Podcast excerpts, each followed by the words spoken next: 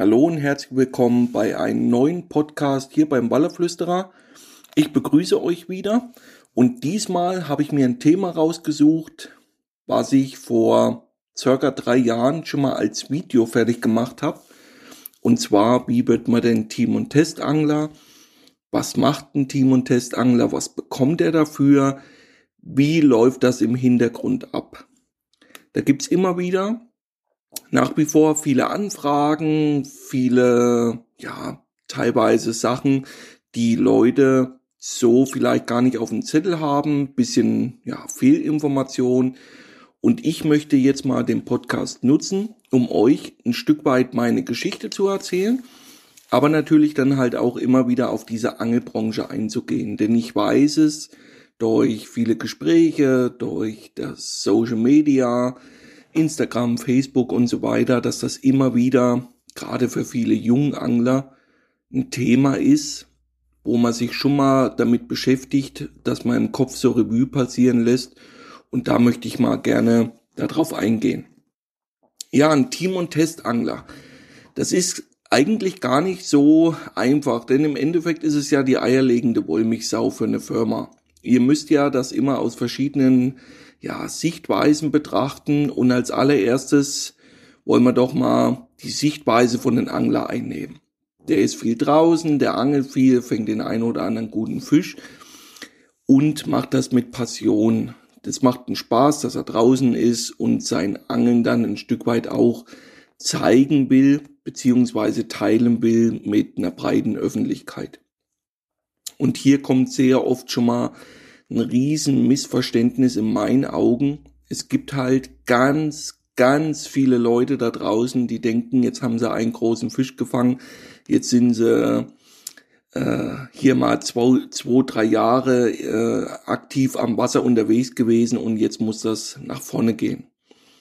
Das sehe ich so ein bisschen, äh, ja, mit so einem schwierigen Grummeln im Magen, denn mir fehlt da relativ schnell die einzelnen Erfahrungswerte. Das sieht man auch sehr oft. Teilweise kommen halt die Fische aus dem jeweiligen Gewässer. Das ist dann nicht breit gestreut. Das ist vielleicht der Vereinssee, der gut besetzt ist.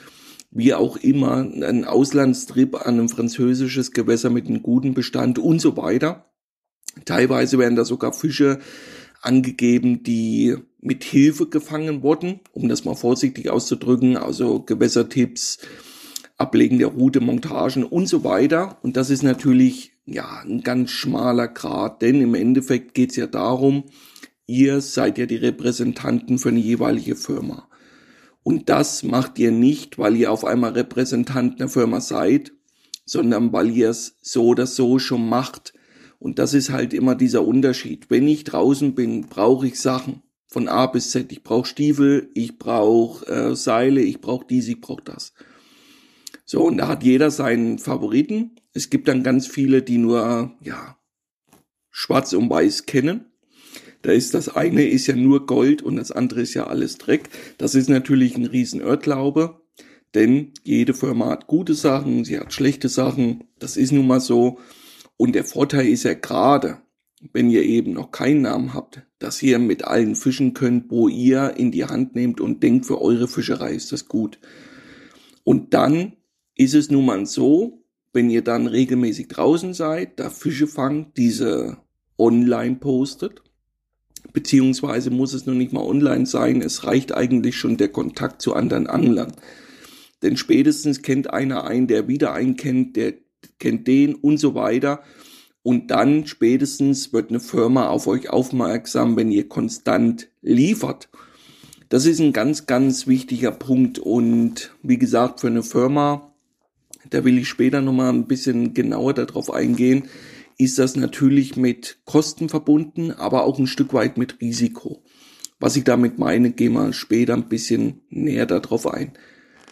Aber erstmal zu meiner Geschichte. Ich bin, was ja die ein oder anderen von euch vielleicht schon wissen, durch ein Casting zu einer, ja, eins damals der größten Angelunternehmen in ja, Europa, möchte man, ja, ich glaube, es war Europa, äh, gekommen und das war mehr oder weniger durch Zufall. Nicht, weil es geplant war, sondern es war dem geschuldet, dass ich viel angeln war als Jugendlicher, als ja junger Erwachsener und hatte damals schon relativ viele Bilder gemacht von allen drum und dran. Sei es die Schlammwüste am Orient, sei es meine Fänge an den heimischen Baggerseen und so weiter. Damals natürlich hauptsächlich den Fokus auf Karpfen. Aber nichtsdestotrotz, das hatte mich damals schon angefixt, weil ich halt viel schon zu der Zeit gelesen habe. Damals die Karpfenszene noch im deutschsprachigen Raum die einzigste spezialisierte, ja, Zeitschrift rund um das Karpfenangeln, dann die bekannten Bücher, also Karpfieber von Kevin Maddox, ja, Abenteuerkarpfenangeln von Kai Simbold. Das waren so die Highlights, die mich wirklich da, ja, abgeholt haben und ich habe denen natürlich nachgeeifert. Und nachgeeifert in dem Sinne, dass ich zum einen natürlich auch große Fische fangen wollte, aber ich wollte auch mein Angeln dokumentieren. Das hat mir dann auf einmal wirklich großen Spaß gemacht, denn viele von euch werden es vielleicht kennen. Die Anfangszeiten hat man nur eins und das sind Fischbilder. Man hat relativ selten das Drum und Dran wirklich fotografiert. Ein durchnässter Schlafsack, was auch alles so dazugehört, ein nebelverhangener Morgen und so weiter und so fort, um auch gewisse Emotionen und Gefühle zu transportieren. Und das macht eben nicht der einzelne Fisch, sondern dieses Gesamtbild Angeln. Und da geht's ja, wie gesagt, immer eigentlich für mich zumindest um diesen Weg zum Fisch. Und das hat halt, wo ich jung war, Zeitschriften ausgelöst, beziehungsweise Bücher. Und dann wollte ich das halt auch so machen und nacheifern. Und das hat halt den Grund gehabt, warum ich im Jahre 2004 mit meinem guten Freund Matthias die erste Dia-Show machen konnte. Und die haben wir deshalb eigentlich gemacht, um das für uns festzuhalten. Matthias hatte die Möglichkeiten, der hatte damals einen PC, mit dem das überhaupt umsetzbar war. Ich hatte das zu der Zeit noch gar nicht, weil ich es auch nicht gebraucht habe. Es war halt eine andere Zeit damals. Und so ging das dann los. Und wir haben dann eine Dia-Show gemacht und da muss man auch dazu sagen, ich habe dann schon viel Boily selber gedreht, schon seit vielen Jahren und hatte damals schon Kontakt zu ja einer der Ikonen aus dem Karpfenangeln, weil ich über den meine Mehle bezogen habe. Und da war es dann irgendwann so, dass das dann halt kam und ich wieder Futter gebraucht habe und habe gesagt, hey, hier, ich habe wieder einen geilen Fisch gefangen oder was. Oder, oder wir waren in Frankreich, haben unsere erste Tour da gemacht, haben einen super Fisch gefangen. Ah, das ist toll, kannst du mir da ein Bild schicken? Und so geht ja im Prinzip die Reise los. Und da ich dem Bilder geschickt, äh, kurzer Text war damals noch gar nicht, sondern nur Bilder und die wurden dann gepostet, dank Boily XY und schöner Karpfen, bla bla bla. Und damals, und damals war das halt so ein Stück weit, wo man schon gedacht hat, Mensch, vielleicht ist das wirklich mal so ein Weg, den man gehen kann. Wirklich, dass man sagt, naja, Vielleicht kann ich da meine Kosten reduzieren, indem ich zumindest die Futtermehle gestellt bekomme. Das war eigentlich damals so mein Hintergedanke. Und damals, wie gesagt, ich hatte noch kein PC, nichts, weil ich selber auch nicht genutzt oder gebraucht habe. Und da bin ich noch zu meiner Schwester, weil die E-Mail hatte und die hat dann Bilder für mich verschickt und da haben wir auch da mal einen kurzen Text geschrieben, ob es ja nicht möglich wäre, dass die mich unterstützen und so. Das war mal mit den Hintergedanken, wie gesagt, Futtermehle günstiger zu bekommen. Das ist dann aber alles irgendwie im Sande verlaufen, kein richtiges Ja, kein richtiges Nein, die Mehle und das habe ich trotzdem natürlich weiterhin gekauft, weil ich es ja gebraucht habe. Das ist ja auch immer so ein Thema, ich brauche es ja. Manche denken ja, wenn sie Teamangler sind, dann fangen sie an mit Angeln aber wenn ihr angeln geht, braucht ihr ja gewisse Sachen. Vorfachmaterial, Haken, Kleinigkeiten. Ihr wisst alle, was ich meine. Das Hard Game, wenn das steht, steht das. Ihr braucht ja nicht jedes Jahr ein neues Zelt. Aber eben das, was wirklich Geld frisst, waren Futtermehle für Boilies, äh, beim Ballerangeln, Vorfachmaterial, Haken, Wirbel und so weiter. So, und deshalb damals diese Fühler ausgestreckt, weil ich auch persönlich Kontakt hatte zu dieser Köderschmiede Mensch, ist das da nicht möglich? So, dann ist das wie gesagt im Sande verlaufen und irgendwann stand mal in der Fischempfang, dass halt ein großes, renommiertes Unternehmen Teamangler sucht.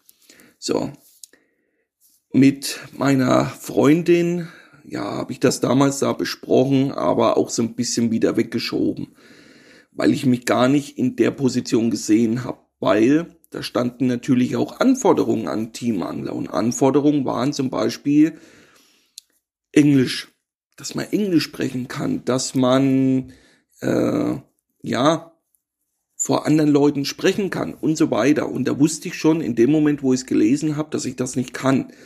Das ist äh, überhaupt nicht meine Stärke gewesen, damals wie heute.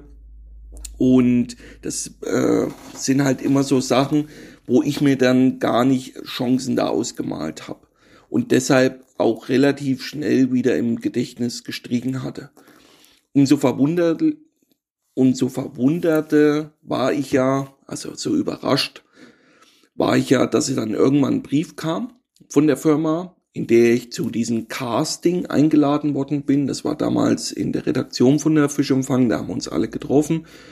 Und Hintergedanke war relativ schnell äh, klar, dass da meine Freundin ihre Finger im Spiel hatte, denn die hatte damals die fertige Dia-Show vom Jahr 2004 und eine noch von 2005 einfach an die Firma geschickt, ganz kurz meine Daten, wer ich bin äh, wo ich so unterwegs bin und daraufhin haben die mich eingeladen.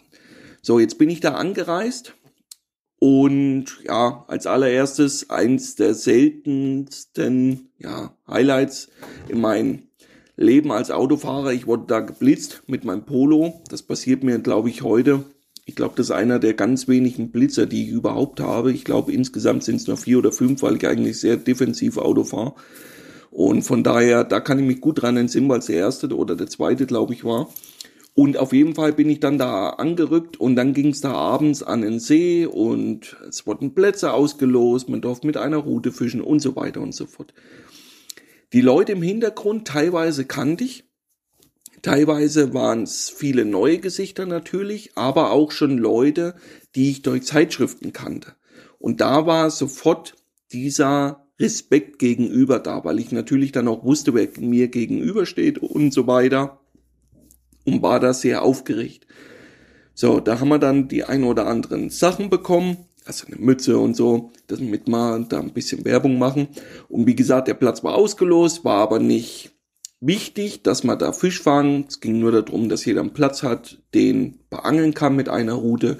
Und am Tag drauf, ja, nach einer durchzechten Nacht, war es dann so, dass dann Aufgaben gestellt wurden. Alles Mögliche. Vom Zusammenbau über ein Ruckzuckzelt, über, ja, so ein Allgemeintest, über das Angeln an sich, über, ja, das Zielwerfen, auch mit einem, mit einem Wurfrohr, also mit einem Boilyrohr, äh, sprechen vor anderen, wie gesagt, ein Englischtest und so. Und da ich mir schon überall sehr schlechte ja, Chancen ausgemalt. Auf der einen Seite, wenn ich dann natürlich dort war, wollte ich dann auch ein Sponsoring haben, das ist ja ganz klar, obwohl ich da ein bisschen dazugekommen bin wie die ja, Jungfrau zum Kinde, aber nichtsdestotrotz in dem Moment, wo ich dort war, wollte ich natürlich auch ein Sponsoring haben, ohne zu wissen, was das eigentlich heißt. So, und dann war es halt so, dass am Tag, wo der dann rum war, gesagt wurde, so Jungs, jetzt gilt's auch darum, Fisch zu fangen. Wer kann jetzt Fisch fangen von abends bis zum nächsten Morgen? Und ihr habt jetzt die Möglichkeit, entweder A, eine Route mehr einzusetzen oder B, ihr könnt das Gewässer wechseln. Das war so ein Seenkomplex mit, mehr, mit mehreren Gewässern. Und da ich mir diesen Spot, ja, nicht gepasst hat, ich war da in meinen Augen so ein bisschen abgeschnitten, weil das wie in so eine Bucht war. Ich gesagt, okay, ich move, ich packe alles zusammen und lauf einfach mal umher. Das war dann so mein Angeln, was ich kannte. Ich kannte nicht das Angeln mit dem Wurfrohr. Habe ich noch nie mein Leben gemacht. Deswegen habe ich da nichts getroffen. Ein Ruckzuckzelt zusammenlegen ging auch nicht. Da kam natürlich wieder meine Mentalität durch, die ein Stück weit heute ja immer noch nicht abgelegt habe. Dieser einsame Wolf, ich hole mir ganz selten, ja, äh, dann Hilfe von außen.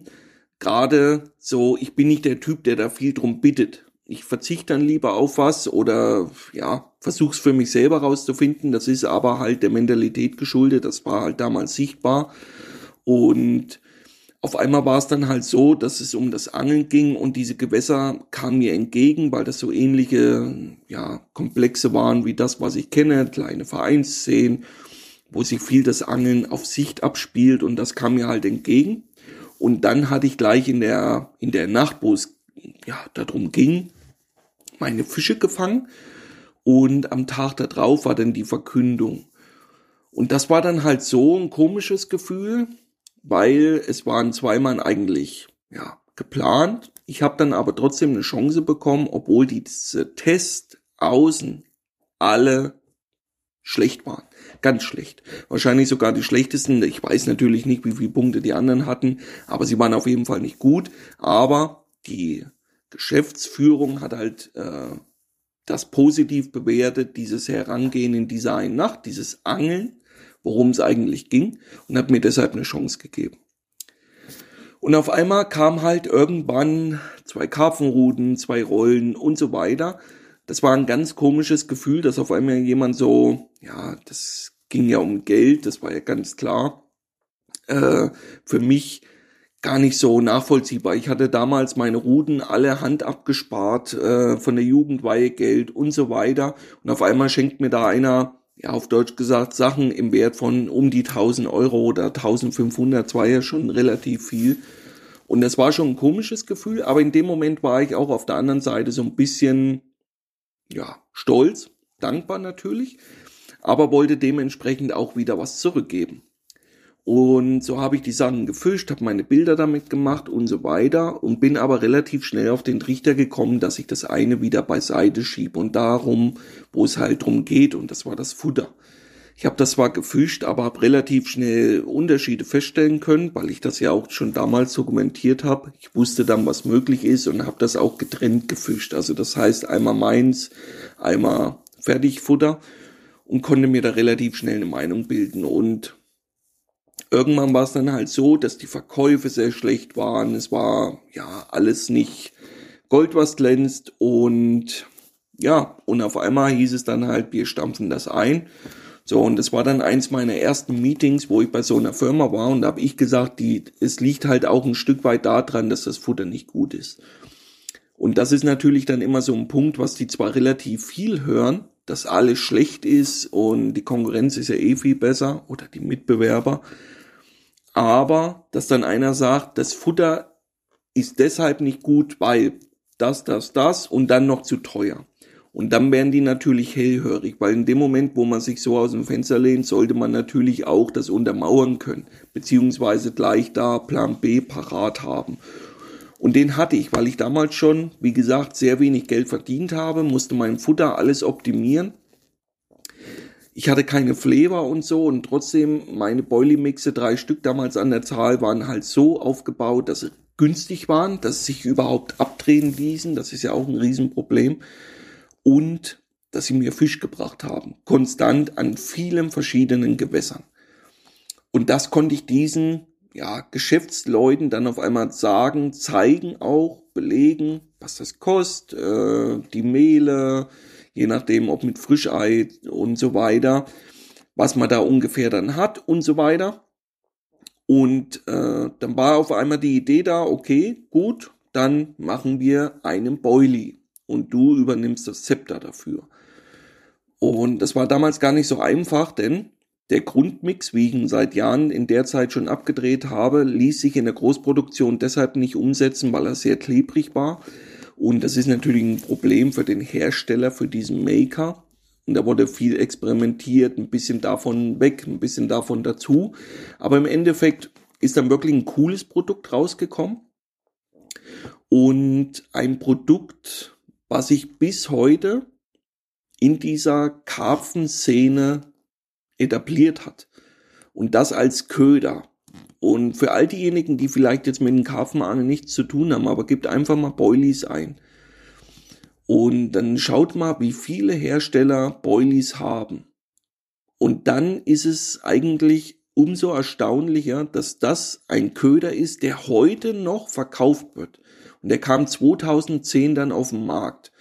Und das ist natürlich wie ein Ritterschlag in dieser schnelllebigen Zeit, wo jedes Jahr ein neuer Köder auf den Markt muss, der noch besser ist, noch mehr große Fische fängt und so weiter. So, und ich war ja nie dieser Karpfenexperte, der 30 Kilo Fisch am Band hochhebt oder 25, hatte ich ja nie gefangen in der Stückzahl, in der Form. Und trotzdem war das was, was sich sehr gut verkauft hat. Und wie gesagt, bis heute, obwohl es dieses Brand in der Form nicht mehr gibt, wird es trotzdem noch verkauft, nur unter einem anderen Label, weil das halt eine Sache ist, mit der man Geld verdienen kann, wo der EK einigermaßen passt und die Marge da drauf auch. Und die Leute, die das kaufen, fangen damit. Und darum geht's ja.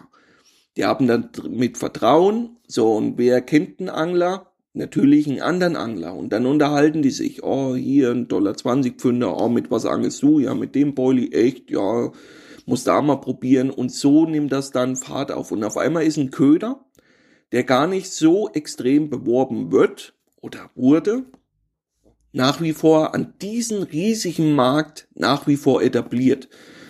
Und das ist natürlich dann auch ein Stück weit, wo man bei einer Firma auch ein gewisses Gesicht erst bekommt, weil man eine Meinung hat, kann diese Meinung vertreten. Also ich kann ja ganz klar sagen, das ist schlecht, das ist schlecht, das ist schlecht. Aber ich kann im Gegenzug dann halt auch sagen, ich würde empfehlen, das so und so besser zu machen. Ich gehe dann immer von mir aus, das ist eine ganz einfache Herangehensweise, wäre ich bereit, dieses Geld für dieses Produkt zu bezahlen. Das ist eine ganz einfache Faustregel.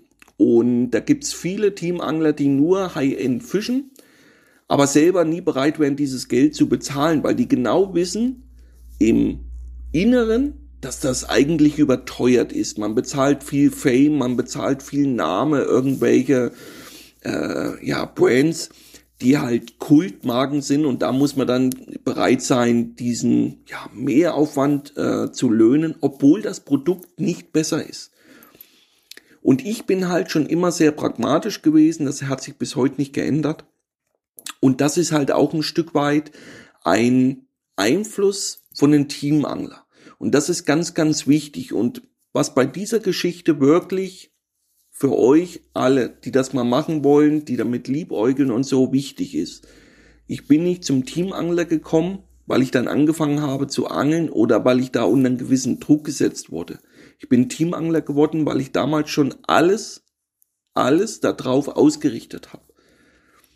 Ich habe das, was ich mache, nie in Frage gestellt. Für mich war das selbstverständlich, dass ich 200 Tage im Jahr angel neben dem ganz normalen Berufsleben. Das war für mich, da habe ich nie drüber nachgedacht. Ich habe dann zu meiner Freundin gesagt, übrigens heute die Frau meines Kindes, und wir wohnen immer noch zusammen. Nicht, dass da der ein oder andere denkt, das muss ja dann in die Brücke gehen. Also es gibt auch äh, solche Varianten, wie man zusammenleben kann. Und da war es halt so, ich habe das nie in Frage gestellt. Ich habe dann zwei, drei Nächte pro Woche geangelt, immer zwischen der Arbeit Natürlich gerade dann in den Saisonmonaten, also vom März bis Oktober, hatte meine Auslandstrips und so weiter. Aber es war alles schon darauf ausgelegt und es war nie darauf ausgelegt, in der Hoffnung, irgendwann damit Geld zu verdienen, sondern man hat es gemacht für sich. Man folgt einer Sache. Warum auch immer, das können Leute ja nicht beschreiben. Mir hat das halt schon immer Spaß gemacht und ich kenne mittlerweile viele andere Leute, in anderen Bereichen, die das, was sie machen, auch verkörpern. Und das merkt man aber relativ schnell, weil die, selbst wenn sie damit kein Geld verdienen würden, es trotzdem tun würden. Und in dem Moment, wo das halt so ist, zieht man automatisch Leute mit sich. Das ist nun mal so. Der eine natürlich mehr wie der andere, ganz klar. Aber das ist das allererste, was wirklich wichtig ist. Dieser innere Antrieb, Warum auch immer der da ist, das steht erstmal außer Frage. Das muss ich auch kein erklären. Ihr braucht euch nicht zu entschuldigen, wenn ihr lieber am Wasser seid wie in der Uni zum Beispiel. Es gibt ja auch ganz viele Leute, die wollen was herausfinden, die wollen Wissenschaftler werden, wie auch immer. Aber es hat ja jeder heutzutage, gerade heutzutage, seine Möglichkeit, sich das selbst zu verwirklichen. Und wenn es einen halt ans Wasser zieht, dann muss man diesen Ruf folgen. Und so habe ich das auch gemacht. Und das ist einer meiner größten Kritikpunkte, wenn ich heutzutage Teamangler sehe, treffe, beziehungsweise äh, Likes oder nicht Likes ist falsch, Benachrichtigungen bekomme, dass ich verlinkt wurde und so weiter und so fort. Und ich gebe euch da mal einen Klassiker dazu. Das ist noch gar nicht so lange her. Ich mache Instagram auf. Ich bin ja nur nicht die Social Media Bombe. Aber ich gucke da auch regelmäßig rein. Ich scroll da durch. Lass mich da immer wieder inspirieren, gerade von vielen Profifotografen und so. Das sind wirklich tolle Sachen dabei. Und auf einmal kriege ich eine Nachricht und dann klicke ich da drauf, dass ich verlinkt wurde, ein Gewinnspiel. Und da konnte man irgendwas gewinnen. Ich weiß gar nicht mehr. Ich glaube, es war eine Route, wie auch immer. So, und dann schreibe ich denjenigen, der mir das geschickt hat, was ich damit zu tun habe. So, und dann kriege ich da als Antwort, ja, man will das halt größer machen, teilen. Es wäre schön, wenn ich das auch machen würde, weil ich auch ein paar Leute erreiche und so weiter. Äh, und dann halt geschrieben, ja, ist generell möglich, aber warum sollte ich das tun? Und dann kommt als Antwort, ja, man verspricht sich halt dadurch, dass man da Teamangler wird. So, und dann gucke ich mir das erstmal an. Das ist dann ein großer Angelladen gewesen. Und dann denken da halt viele, dass man da Teamangler dann ist. Das ist natürlich Quatsch. Das ist, ja, da ist man dann Supporter, wie auch immer. Aber schimpft euch da lieber dann nicht als Teamangler, denn das funktioniert ein bisschen anders. Und auch deshalb macht man ja solche Podcasts, Videos, wie auch immer, um da den Leuten ein bisschen eine Illusion zu nehmen. So, und das ist mir ja auch immer wieder wichtig, denn ich treffe dann Leute, die sind dann Teamangler von irgendeinem Angelladen oder wie auch immer. Das sind ganz wichtige Leute, keine Frage.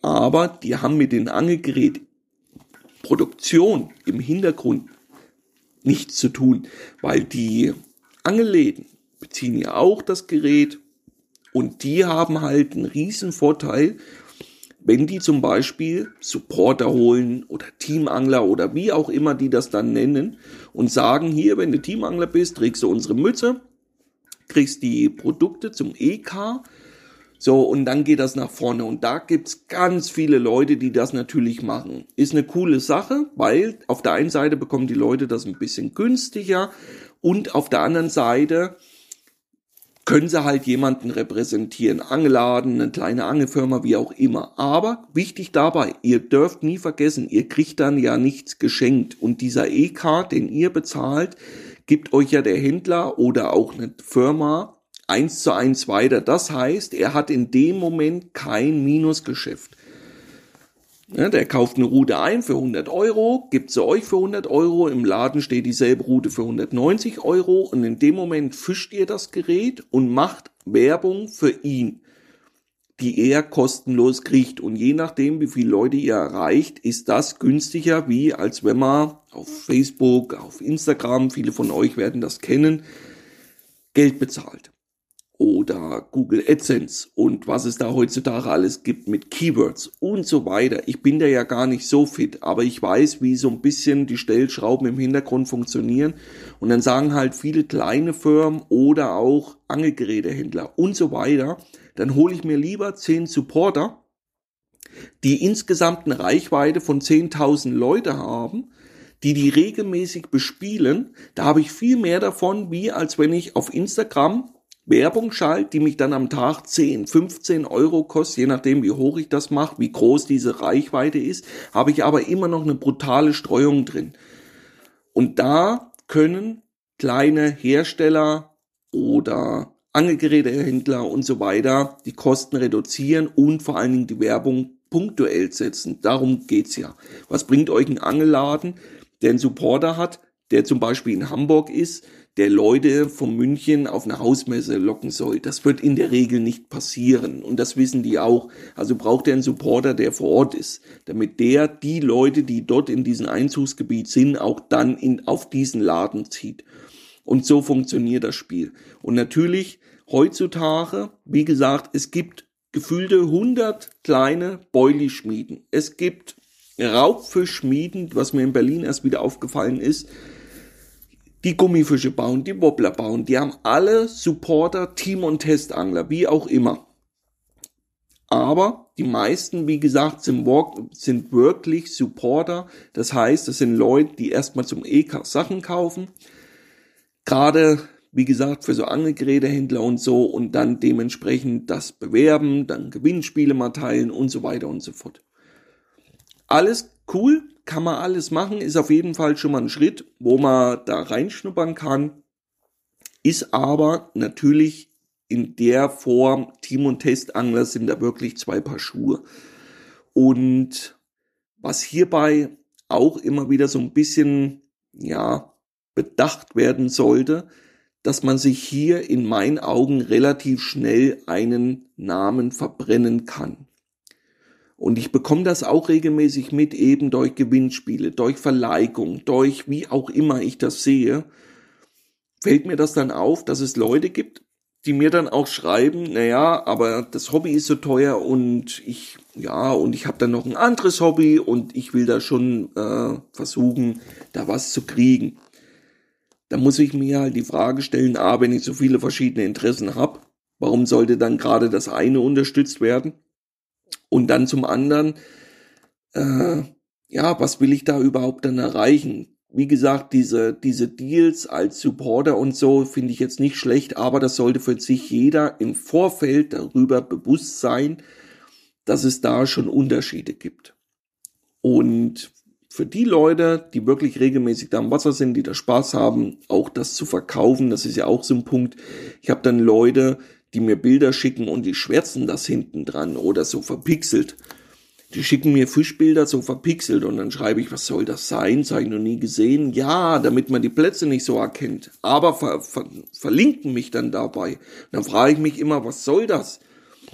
Warum sollte ich dann nicht sehen, wo das ist? Das finde ich den größten Blödsinn überhaupt. Und in dem Moment wird man natürlich auch ein Stück weit, macht man sich ein Stück weit selbst lächerlich. Ja, ich will das Gewässer nicht preisgeben, ich will meine Spots nicht äh, preisgeben. Dann frage ich, wurde der Fisch legal gefangen? Dann kommt ein Swinger-Smiley, dann schreibe ich, alles klar, also mit lebenden Köderfisch. Dann kommt zurück, ja, du wo nicht und hin und her. So, und was derjenige halt nicht weiß, dass ich Hunds und Kunst kenne. Und diese Angelszene ist brutal klein, brutal. Und da kennt man sich halt. Man kennt seine Pappenheimer, man kennt Leute, die dann wirklich krampfhaft versuchen, in verschiedene Firmen reinzukommen. Und glaubt es mir auch dann auf anderen Messen oder wenn ich dann meinen Außendienst von einer anderen Firma treffe und so. Wie gesagt, diese Firma, diese Branche ist sehr überschaubar und klein. Natürlich kenne ich nicht alle, aber viele. Und wenn das regelmäßig ist und Einnahme tut sich da hervor, fällt es dem dann auch schwerer, irgendwo anders reinzukommen, obwohl das mit mir gar nicht mehr zu tun hatte. Aber so funktioniert halt im Hintergrund auch die Wassermühlen. Das sollte man nie außer Acht lassen. Also nie fünf Bewerbungen an fünf verschiedene Firmen schicken in der Hoffnung, eine wird dann schon zusagen. Denn untereinander, auch wenn sie sich sehr oft nicht äh, leiden können, herrscht da schon ein Informationsaustausch. Ob man das will, oder nicht. Das ist ganz wichtig. Immer wieder im Hinterkopf. Es ist nicht so, dass diese Firmen komplett mit Scheuklappen durch die Welt gehen oder was ja auch ein Riesentrend ist oder war oder wie das auch wahrgenommen wird da draußen ist ja unterschiedlich, aber dieses Sponsoring, Hopping, das findet in der Form ja gar nicht statt. Und das findet deshalb nicht statt, weil Top-Namen, natürlich für Firmen wichtig sind, ganz klar. Die machen viel, die haben großes Standing auch im Social Media Bereich und so, aber das sind ja keine Leute, die auf einmal sagen, ja, wenn ich da 50 Euro mehr bekomme, gehe ich dahin, sondern das sind dann persönliche Entscheidungen, die im Hintergrund irgendwas ausgelöst haben. Und dann gehen diese Top-Namen da auch weg oder kommen dazu, wie auch immer. Ne? Also das ist ganz wichtig. Wenn einer sich einen gewissen Namen aufgebaut hat, kann der gar nicht fünfmal im Jahr zum neuen Sponsoring wechseln, weil der sich irgendwann so unglaubwürdig gemacht hat, dass der für eine neue Firma überhaupt kein Standing mehr hat. Das ist dann so eine ja, Werbepuppe, die da hin und her, aber der hat kein Standing mehr bei den Leuten und darauf kommt's ja an. Und deshalb können sich viele Leute auch selber viel kaputt machen. Man baut sich selber auf, und ab einem gewissen Punkt kann man eigentlich nicht mehr verlieren, außer man macht sich selber kaputt. Das können verschiedene Sachen sein. Das können äh, Eskapaden sein durch Alkohol. Das können auf Messen unzureichende Arbeit sein, dass man die Leute da nicht ordentlich behandelt und so weiter. Das können natürlich auch äh, gefakte Sachen sein. Ganz wichtig, also dass der Fisch auf einmal nicht mit den Köder gefangen wurde, wie er ist. Und da ist ja auch immer dieses Problem, ja, das gibt's mehr wie ein Fisch, ganz klar. Aber in dem Moment, wo das einer macht und braucht dann gerade beim Walleangeln, ist das ja extrem schwer. Wenn ich einen 240 fake oder einen 2 Meter Fisch, ist ja wurscht. Und ich fake den, dass ich den zum Beispiel auf die Spinnenrut gefangen habe oder auf eine grüne U-Pose, brauche ich ja einen, der mir das dokumentiert. Wenn ich das alleine mache, kann ich viel machen. Das Problem ist halt immer nur, die Qualität ist dann schlecht, das passt nicht, das passt nicht. Und in dem Moment, wo ich Leute dabei habe, kennt der auch wieder einen, der einen kennt. Und der kennt wieder einen, der einen kennt und so weiter. Und sobald da irgendwas am Bröckeln anfängt nach außen, fängt der Krach im Inneren erst an. Ne? Und irgendwann tragen alle 5000 Geheimnisse von den anderen umher und spätestens, wenn es da richtig Stress mal gibt und da geht's dann um ganz wichtige Sachen, um die richtige Schnur auf der Rolle oder warum hast du nicht die richtige Mütze auf, spätestens dann kommt das ja durch und das ist dann halt auch so ein Punkt, wo sich ja Teamangler selber ein Stück weit kaputt machen können. Deswegen ist es ja von Anfang an so wichtig, wenn ihr was machen wollt, ihr müsst für das, was ihr macht, gerade stehen. Für alles. Und das heißt halt auch einen Schneid zu haben. Also sich da nicht drehen wie ein Fähnchen im Wind. Nicht, dass das Rückgrat stufen, stufenlos verstellbar ist, wie bei vielen anderen. Das ist ein ganz wichtiger Punkt, denn umso mehr ihr da macht, umso mehr wird, werdet ihr bekommen, umso mehr werdet ihr ein Stück weit Aufsehen äh, erregen, ihr werdet Leute haben, die das gut finden, ihr werdet viele Leute haben, die das schlecht finden, die das eh viel besser können wie ihr, ist ja ganz klar. Und da muss man halt dann diesen Schneid haben oder andere Firmen, dass man dann eben ja ein Stück weit da vorsichtig ist, wie man sich da aus dem Fenster lehnt mit irgendwelchen Äußerungen zu Produkten. Denn mein Vorteil zum Beispiel ist ja, ich kann viele Sachen mittlerweile aus beiden Seiten betrachten und das ist ein Lernprozess. Das konnte ich vor fünf Jahren noch nicht, aber heutzutage sehe ich da ein Stück weit auch viele Sachen anders. Würde ich heute zum Beispiel gar nicht mehr mich zu gewissen Sachen so äußern wie damals. Und das ist aber auch ein Lernprozess und da muss man halt immer wieder vorsichtig sein, wie man das nach außen natürlich dann auch ein Stück weit verkauft. Als allererstes gilt es halt immer wieder darum, wenn es auch dann um das Thema geht, was muss dann ein Teamangler leisten, kommen ja ganz oft diese Fragen an viele Profiangler, an Guides, wie auch immer, verliert man da nicht ein Stück weit die Lust zu angeln, wenn man muss. Und das ist eine ganz klare Antwort von meiner Seite, nein, verliere ich nicht. Denn mein Vorteil ist ja, ich wäre so oder so am Wasser. Egal, ob mich jetzt Carsten unterstützt oder nicht, oder ob ich Gäste habe, die bereit sind, dafür Geld zu bezahlen, dass ich eine Woche lang nichts fange. Ich wäre trotzdem dort, weil mir das Spaß macht. Und dieser Druck, den so viele dann immer so ein bisschen davor schieben, ja, und du musst ja, nee, muss, muss man nicht. Man muss gar nichts. Man will. Das ist ein Riesenunterschied. Und das ist halt das, was ich am Anfang an gemeint habe. Wenn du selber dein Angeln so dokumentierst, hast du dann auch ein Stück weit diese Verantwortung, wenn das dann einer deine Möglichkeiten sieht, also deine Persönlichkeit, was du einer Firma geben kannst, dann willst du von dir aus, dass du das gut repräsentierst. Ja, was ist gut, was ist schlecht? Das hängt natürlich viel von dem ja, persönlichen Anschauungen ab. Aber das kommt halt auch deshalb, weil sich diese Werbung gedreht hat. Und das hängt halt mit den Social Medias zusammen. Früher zum Beispiel war das ja so, dass ein Team- und Testangler relativ, ich möchte mal fast sagen, Ansehen genossen hat in dieser Angelbranche, um das mal vorsichtig auszudrücken. Natürlich wird da mehr rein interpretiert, wie es ist, aber man hatte da ein Stück weit auch ein Standing.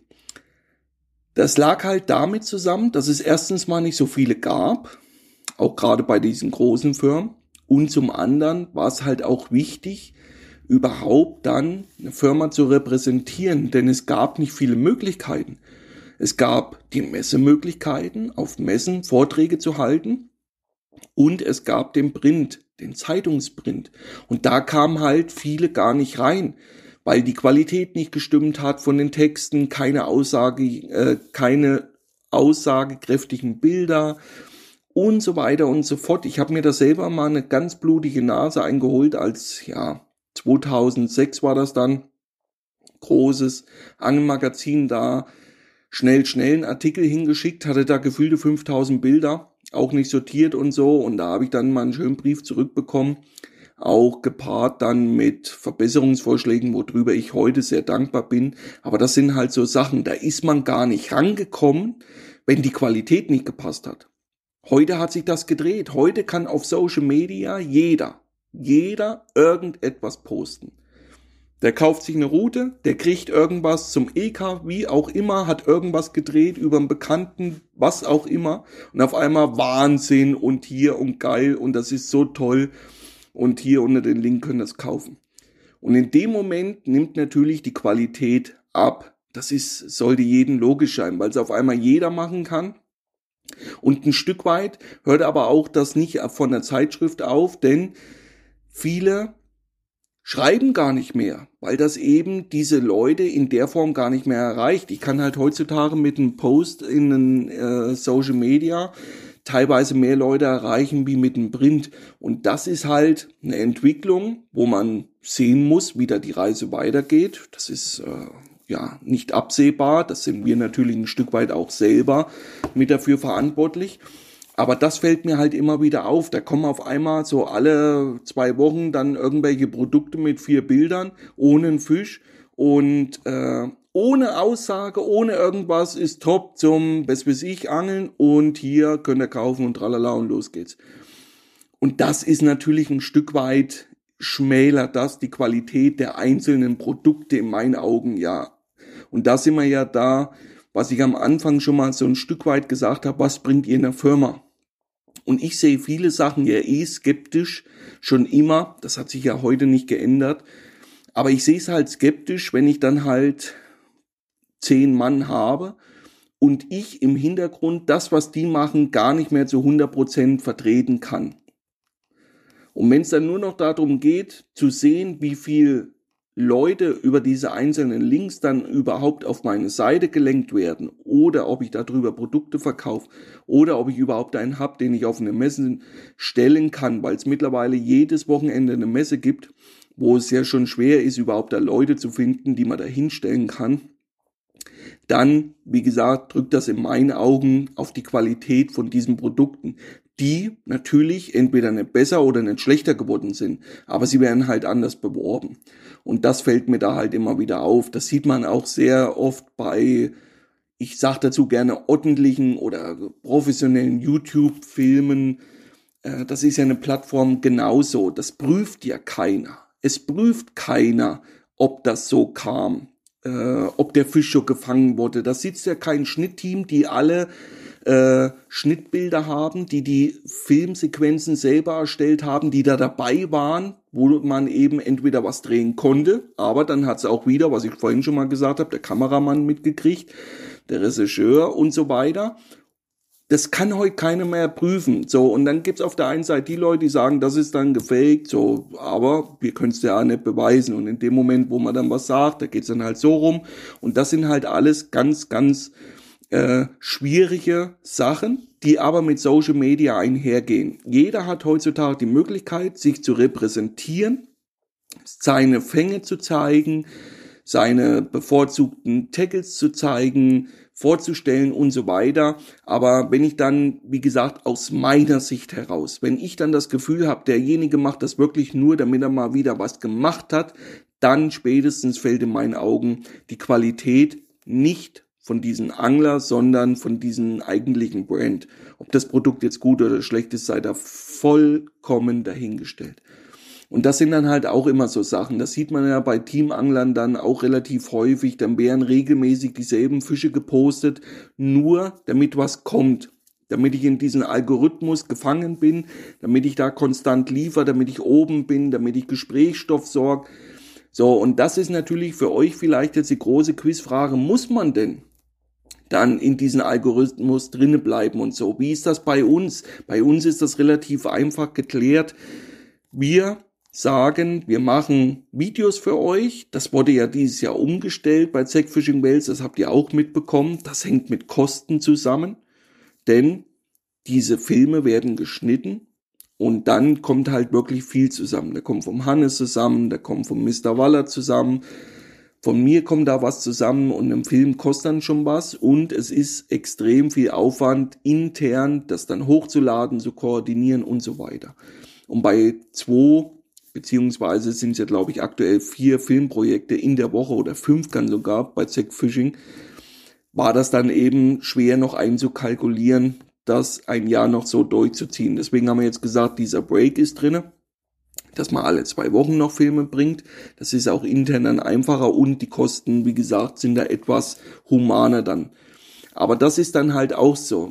Der Cutter kriegt von mir das Rohmaterial. So, und wenn der jetzt sehen würde, dass ich einen Fisch auf einmal einen anderen Köder einhänge, wenn der hochkommt und, und weil ich ja alleine draußen bin, wie auch immer, dann würde so Material gar nicht kommen. Das ist halt, wie gesagt, für euch da draußen immer schwer nachzuvollziehen, wie das dann alles läuft. Aber es gibt solche Sachen, das sollte man nicht abstreiten, in welchem Umfang auch immer. Im Endeffekt ist es ja auch wurscht. Es wird so oder so gemacht, man sollte da nur dann immer darauf achten, äh, was man dann dauerhaft konsumiert und dann eben nicht auf einzelne Parolen da einfach aufspringen und sagen, ohne das zu hinterfragen, das ist schon alles so, wie es dort steht oder dort erzählt wurde. Das ist mir ja immer wieder wichtig bei allem, was ich bis jetzt getan habe, diese transparent mitzugeben, was ich mache. Und wie gesagt, bei Carsten ist es nun mal cool gelöst, aber das ist ein Riesenproblem für alle Firmen. Wie gesagt, diese Qualität der Team- und Testangler. Es ist nämlich gar nicht so einfach, gute Leute zu finden. Und auf der anderen Seite auch ein Stück weit, was bringen die mir? Und da sind wir da wieder bei diesen zwei Seiten. Ich als Teamangler kann der Firma, wenn ich da lang genug drin bin, auch was zurückgeben. Und das fängt halt damit an, dass ich ja Produkte verbessern kann. Und da fängt aber für viele dieses Missverständnis an, was heißt das? Ein Klassiker, zum Beispiel. Man hat Meeting, sitzen zehn Teamangler am Tisch, man unterhält sich über neue Produkte und auf einmal sagt einer in der hintersten Reihe, er möchte eine Tasche im Zelt haben für sein Handy. So, und dann sagt der, der Produktionschef oder der Chef von der Firma, okay, ja, ist ein, ist ein Gedankengang. Wie viel mehr können wir dadurch davon verkaufen? Was bringt uns das? Denn die Firma macht ja Produkte nicht für euch, sondern für den breiten Markt. Und das ist ganz schwer, ja, wirklich immer so abzustimmen. Es gibt viele Sachen in der Angelbranche, wo ich nie drauf kommen würde. Nie, weil das für mich selbstverständlich ist. Ich nutze das täglich und würde mir das aber nie kaufen. Nie. Aber das sind dann halt so Sachen, die sich wirklich gut verkaufen. Klassiker, fertig gebundene Vorfächer zum Fischen. Sind Sachen, mache ich mir keine Gedanken drum, aber es ist ein Markt, was sehr gut verkauft wird. Und das sind halt, man muss da ein Stück weit anfangen umzudenken. Das geht natürlich mit Endgame weiter, mit Rollen. Da kann man nicht einfach sagen, die muss so und so sein, denn man muss ja einen finden, der das einen produziert.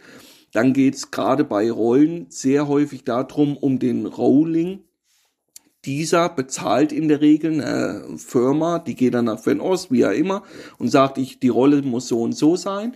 Und dann sagt er, ist kein Problem, ich baue dir einen Rolling, den bezahlst du, je nachdem, 5000 Dollar, 10.000 Dollar, und dann kann ich dir die Rolle produzieren. Dann sagst du, okay, ich nehme davon 1000 Stück, bis da im Vorkasse mit den Rolling, dann hast du da 1000 Stück im Vorkasse dann hoffst du, dass das dein Teamangler bewirbt und auf einmal kommt eine andere Firma nach zwei Jahren und sieht, die Rolle verkauft sich sehr gut, der Rohling ist da und sie ist nicht geschützt. Die Rolle nehme ich auch, aber nur zum äh, mit einem anderen Brand drauf. Ist das möglich? Dann sagt der Hersteller, ja klar, ist kein Problem, ist ja nicht geschützt und los geht's.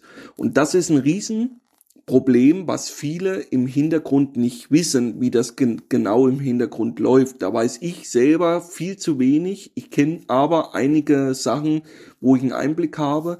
Und teilweise ist es dann auch nachvollziehbar, warum eben auch Firmen wirklich mit Neuentwicklung sehr vorsichtig sind. Gerade mit dem Thema Patentschutz und so weiter. Das ist nämlich gar nicht so einfach. Und dann ist es halt so, dass es viele Produkte gibt, die sich ähneln die sich wirklich gar nicht mehr abheben.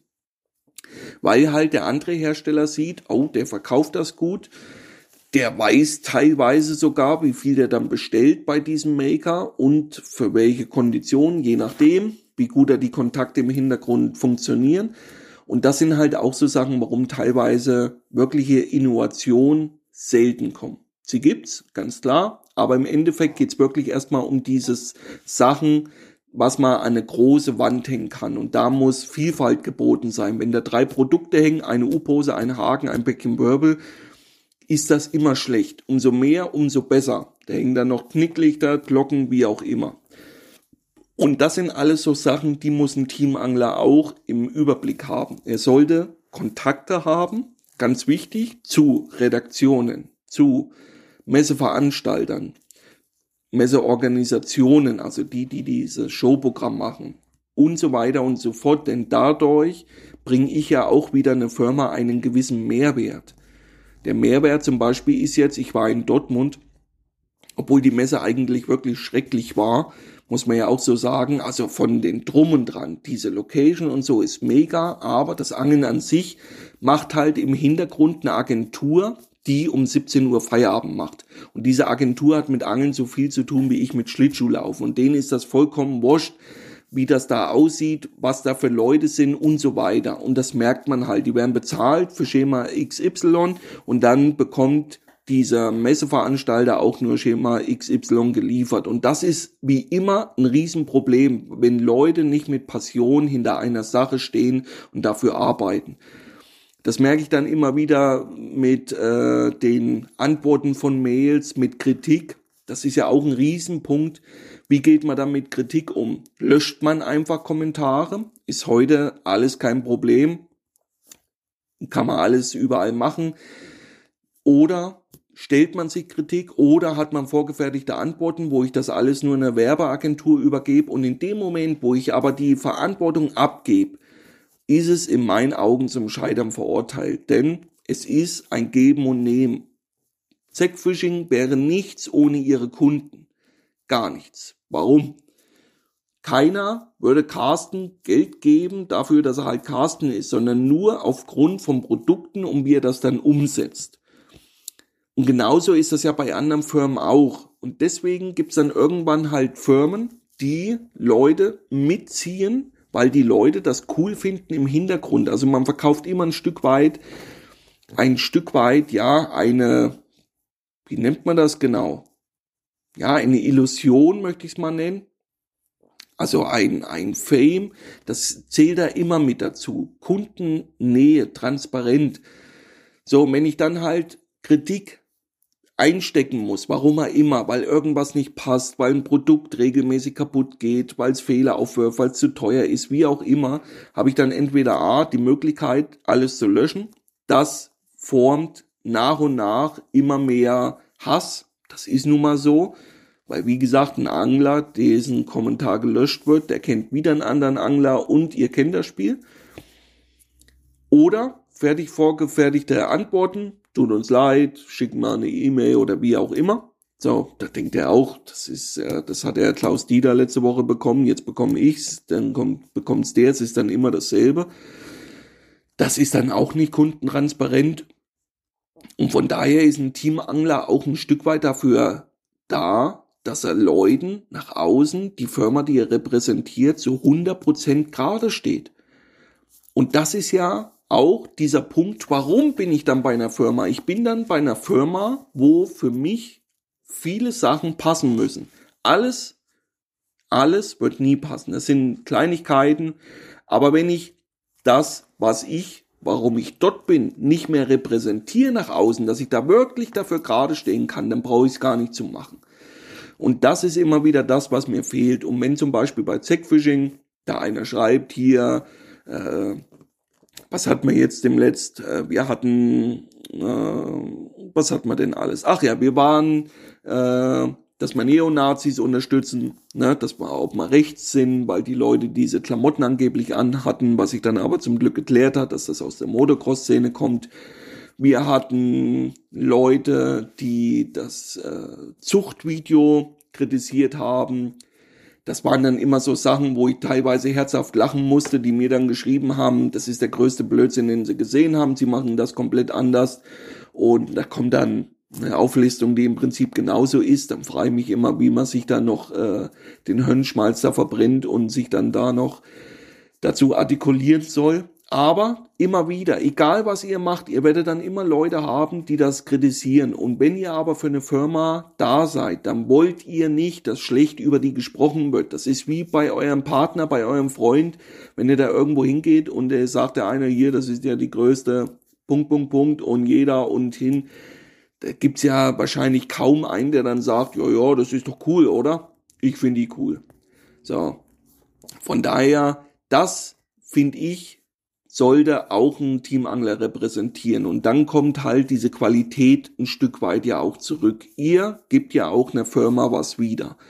Durch euren Standing, durch die Leute, die ihr mitzieht, durch euren Fischereistil, wo ihr selber Sachen habt, wo ihr sagt, Mensch, das würde ich besser finden, wenn wir so und so machen. Das ist doch viel cooler, wenn wir so und so machen. Warum machen wir das nicht so und so? Wenn ihr dann diese kurzen Wege habt, um wirklich da Sachen mitzuentwickeln, ist es doch eigentlich für jeden Angler das Größte, was passieren kann. Denn ich habe immer wieder Leute, die sagen, oh, Teamangler würde ich nicht sein, aber haben dann fünf Sachen, wo die mir sagen, was sie besser machen würden. Irgendwelche Sachen. Viele sagen, sind banal, aber viele coole Ideen auch dabei. Und das sind ja dann solche Sachen in dem Moment, wo man dann bei so einer renommierten Firma ist und dann auch wirklich diese Möglichkeiten hat dann ist es ja auch ein Stück weit eine Wertschätzung. Da kommen wir dann neben der Wertschätzung auch, was bekommt ein Teamangler dafür? Kriege ich auch Fragen? Kann man davon leben? Wie viel und so weiter? Das hängt ganz oft mit diesen Firmen zusammen. Gibt's verschiedene Herangehensweisen, da gibt's kein richtig und falsch, wie immer.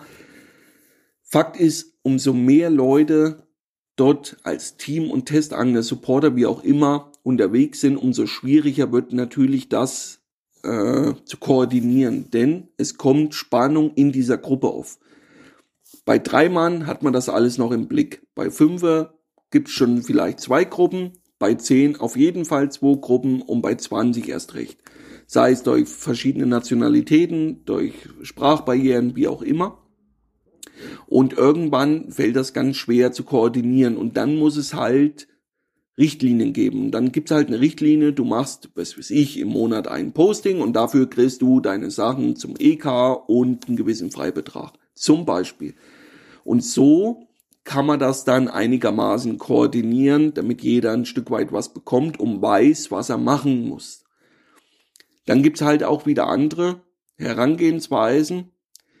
Da muss man dann halt immer wieder das individuell äh, auch mit seinen ja, gegenüber dann abstimmen. Bei mir ist so, ich bekomme Kohle dafür, ja, aber leben kann man davon nicht. Es ist sehr gut, aber für viele von euch, die würden dafür frühst nicht aufstehen. Aber auch hier wieder, es ist dieses Gesamtkonzept Angeln beziehungsweise Gesamtkonzept Job oder Geld verdienen mit Angeln.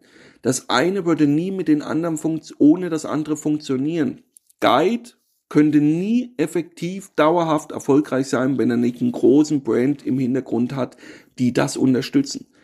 Und auch hier wieder sollte jedem klar sein, dass eine Firma natürlich ein Interesse hat, dass diese Routen dort gefischt werden, dass die Produkte dort im Einsatz sind, weil die Leute, die dann nach Hause gehen und haben einen schönen Fisch gefangen, gehen sehr oft an den Laden und wollen eben dieses Produkt und nicht ein anderes. Das sind alles so Sachen, was dann für viele nachvollziehbar ist, warum dann solche Leute unterstützt werden. Die sind viel am Wasser, die sehen viel, bekommen viel mit. Und das immer wieder, es ist heutzutage so viel möglich, wirklich mit diesem Hobby Geld zu verdienen. Aber in dem Moment, wo ihr anfangt und denkt, Mensch, jetzt mache ich damit die dicke Kohle, in dem Moment wird das scheitern. Ihr müsst diesen inneren Antrieb haben, selber rausgehen zu wollen oder draußen zu sein. Damit fängt das an. Und wenn das eben ein Stück weit noch nicht da ist oder muss ich erst entwickeln, erst dann werdet, werdet ihr merken, wenn ihr das regelmäßig macht, Fische postet, gut unterwegs seid, spätestens dann werden Firmen auf euch aufmerksam und dann dreht sich das ein Stück weit. Und dann auch wichtig, nicht für jede Firma sein Arsch verkaufen. Ist ja auch sowas. Natürlich kann man dann gefühlte 5000 verschiedene Sachen bewerben, ganz klar. Äh, ab einer gewissen Größe ist das heute alles denkbar, aber ich sehe halt den Sinn und Nutzen da nicht mehr. Wenn ich mich ein Stück weit unglaubwürdig mache meiner Hauptcommunity gegenüber, dann ist halt die Frage, wie hoch soll dieser Mehrwert sein, den ich da bekomme, dass ich mir meine eigene Community ein Stück weit auch verbrenne. Ja. Und deswegen, das sehe ich ein bisschen kritisch, aber auch hier, das muss ja jeder selber entscheiden und ganz wichtig, sich diesen Namen aufbauen. Ich könnte es gar nicht. Ich kann ja jetzt nicht auf einmal sagen, ich bewerbe BMW, obwohl ich mir nie kaufen würde, weil er mir viel zu teuer ist. Da muss man ja auch erst hinkommen. Also von daher ist es ja auch ein Stück weit wieder dieser Ritterschlag, dass man das geschafft hat. Aber falls der mal bei euch kommt und ihr habt konkrete Anfragen, muss man auch diesen Schneid haben zu sagen, nein, mache ich nicht. Ich gebe euch dazu mal ein Beispiel, weil mir das selber passiert ist. Ich habe meine Anfrage gekriegt von einer Firma mit Kopflampen. Ist ein Produkt, was jeder braucht. Habe ich gesagt, cool, ja, habe ich Bock drauf, schickt mal her. Da haben wir uns ein bisschen ausgetauscht, haben die mir äh, die, einen Teil der Produktpalette geschickt und dass ich das bewerben sollte oder dann halt in YouTube-Film mit Verlinkung und so weiter. So, und was habe ich gemacht? Ich habe das dann insgesamt, glaube ich, drei Monate dabei gehabt und nach drei Monaten war mir klar, dass das nichts ist und ich bewerbe das dann nicht, weil ich das nicht gut finde. So, und dann gibt's zwei Möglichkeiten. Entweder sage ich dann der Firma, ich würde das und das ändern, weil das und das in meinen Augen nicht gut ist. Vor allen Dingen dann zu diesem Preis-Leistungs-Verhältnis dann kann diese Firma sagen, ja, okay, mach mal, danke für den Hinweis oder nee, du bist ja da, um das zu bewerben und nicht um das neu zu kreieren. Und in dem Moment, wie gesagt, wo ich es eh nicht verbessern kann oder ändern kann, bin ich dort auch nicht. Ich werde Sachen, die ich teste, dafür bin ich ja da, nicht bewerben, die ich nicht gut finde ich habe dann Sachen, wie gesagt, das kann ich denen dann sagen, das stört mich, das stört mich, das stört mich. Das würde ich besser machen, das würde ich besser machen. Und ich mache das halt deshalb nicht, weil ich will mir nicht das Maul bei meinen Leuten verbrennen. Und das soll halt heißen, dass dieser, dieser Name für was steht. Und das heißt halt, wie gesagt, wieder, wie immer, deshalb bist du ja bei einer Firma, dass du diese diese, ja, diese Gradlinigkeit hast, dass du dich nicht drehst wie ein Fähnchen im Wind, Rückgrat, was wir schon mal hatten und so weiter. Und das hängt damit halt auch zusammen. Und wenn ihr dann halt von der Firma Sachen bewerben soll, die wirklich Schrott sind oder Käse, ne? in euren Augen, ganz wichtig, in euren Augen. Ich sage immer nicht, dass das der größte Blödsinn ist, aber für mich in dem Preis-Leistungs-Verhältnis würde ich es mir nicht kaufen und von daher fällt es bei mir unten durch. Ist relativ einfach. So, und das kann ich jeden verklickern. Da reicht auch sehr oft äh, mein einfacher Geist aus, um das nahezulegen, was mich da stört. Und wenn das die Gegenüberseite ganz anders sieht, ist das alles legitim. Das steht dem außer komplett außer Frage. Aber ich sage dann halt auch, ich bewerbe das dann nicht. Das mache ich nicht. Dann müsst ihr euch einen anderen suchen oder wie auch immer. Und dann schicke ich diese Produkte zurück und fertig. Und das ist mir dann halt auch wichtig. Und dieser große Markt an Teamangler, an Supportern und so weiter ist, wie gesagt, sehr groß geworden durch diese vielen verschiedenen Brands, durch Karpfenangeln, Raubfischangeln, was wir schon hatten, Angelläden und so weiter. Wägt am besten für euch ab, was wollt ihr? Was wollt ihr? Seid ihr wirklich draußen, habt euer Leben darauf schon ausgerichtet, dass es Angeln ist? Dann denkt wirklich nicht als allererstes darüber nach, da kriege ich jetzt Sachen zum EK, da kann ich was sparen, sondern gleich eine Etage höher. Wie komme ich wirklich an eine ordentliche große Firma dran, wo ich auch meinen Einfluss später geltend machen kann. Wichtig. Dann das nächste ist natürlich, dass man einen gewissen Schneid hat. Und das heißt halt auch, wenn ich mal nichts fange, dazu zu stehen, nichts zu drehen, ordentlich zu arbeiten, sauber zu arbeiten. Natürlich können das auch anders versuchen, ganz klar. Aber da muss man halt immer mit der Zeit gehen. Wie lange wird sowas Bestand haben? Muss man abwarten. Das eine kommt, das andere geht. Das ist jetzt nicht schlimm. Aber in allererster Linie ist erstmal wichtig, dass ihr dauerhaft eure Fische fangt, weil ihr fit seid bei dem, was ihr macht. Und darauf kommt es erstmal an. Und das spielt halt ganz oft mit Erfahrung zusammen. ihr braucht diese einzelnen Erfahrungen, ihr, es geht da nicht darum, wie viel YouTube-Filme ihr geguckt habt oder wie viel Postings ihr gemacht habt, sondern ihr müsst dann konstant liefern. Für euch. Immer erstmal für euch. Und dann könnt ihr das auch nach außen sehr einfach verkaufen und ihr könnt hinter einer Sache stehen. Wenn mir halt einer sagt, die ProCat Soft ist eine Schrottrute, weil die zu weich ist oder so, sei es der größte Käse. Weil ich jetzt so viele Fische damit gefangen habe, hat mir nie einen Stich gelassen, tralala, dann kann ich das Buch rausholen, kann sagen, hier, pass auf, ich habe damit jetzt geangelt, 600 Nächte, habe damit so und so viel Fisch gefangen, hat mich, ist nicht einmal geknackt und so weiter. Und auf einmal kann ich das belegen und kann dafür gerade stehen. Selbst wenn der dann bei seiner Meinung verharrt, ist das auch wieder vollkommen legitim, aber ich kann es beweisen und für mich definieren und klar äußern. Das ist ganz wichtig und dann jetzt sagen, ja, ist mir einmal gebrochen und ja, dem Fehler ist uns bekannt und was weiß ich. Wie gesagt, ihr merkt, es ist ein großes Feld, aber für gerade junge Leute, die da was machen wollen, vorsichtig rantasten seiner eigenen Bestimmung da folgen, ganz wichtig, nicht irgendwelchen Idolen hinterherrennen oder dann mit falschen Erwartungen da dran gehen, dass dann irgendwann das dicke Firmenauto vor der Tür steht, Profiboote gestellt werden oder wie auch immer, ist sicherlich heutzutage leichter denn je durch diese Social Media, durch diese Medienpräsenz. Aber bis dahin ist natürlich auch ein weiter Weg und man muss dann auch immer ein Stück weit sehr aufpassen, sich nicht ein Stück weit selbst zu verkaufen.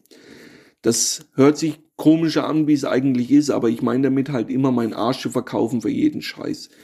Ich muss wirklich für eine Sache gerade stehen und das ist für mich die Grunddisziplin in meinem Leben. So gehe ich daran. Und wenn ich diese Podcasts, diese Videos und so nutzen kann, um dieses ja, Mindset dann nach außen auch ein Stück weit zu verkaufen, dann tue ich dies hier gerne.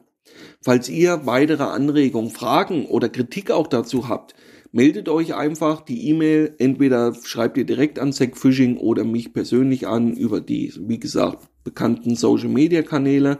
Ansonsten hören wir uns im nächsten Podcast. Euch alles Gute, euer Benny. Ciao.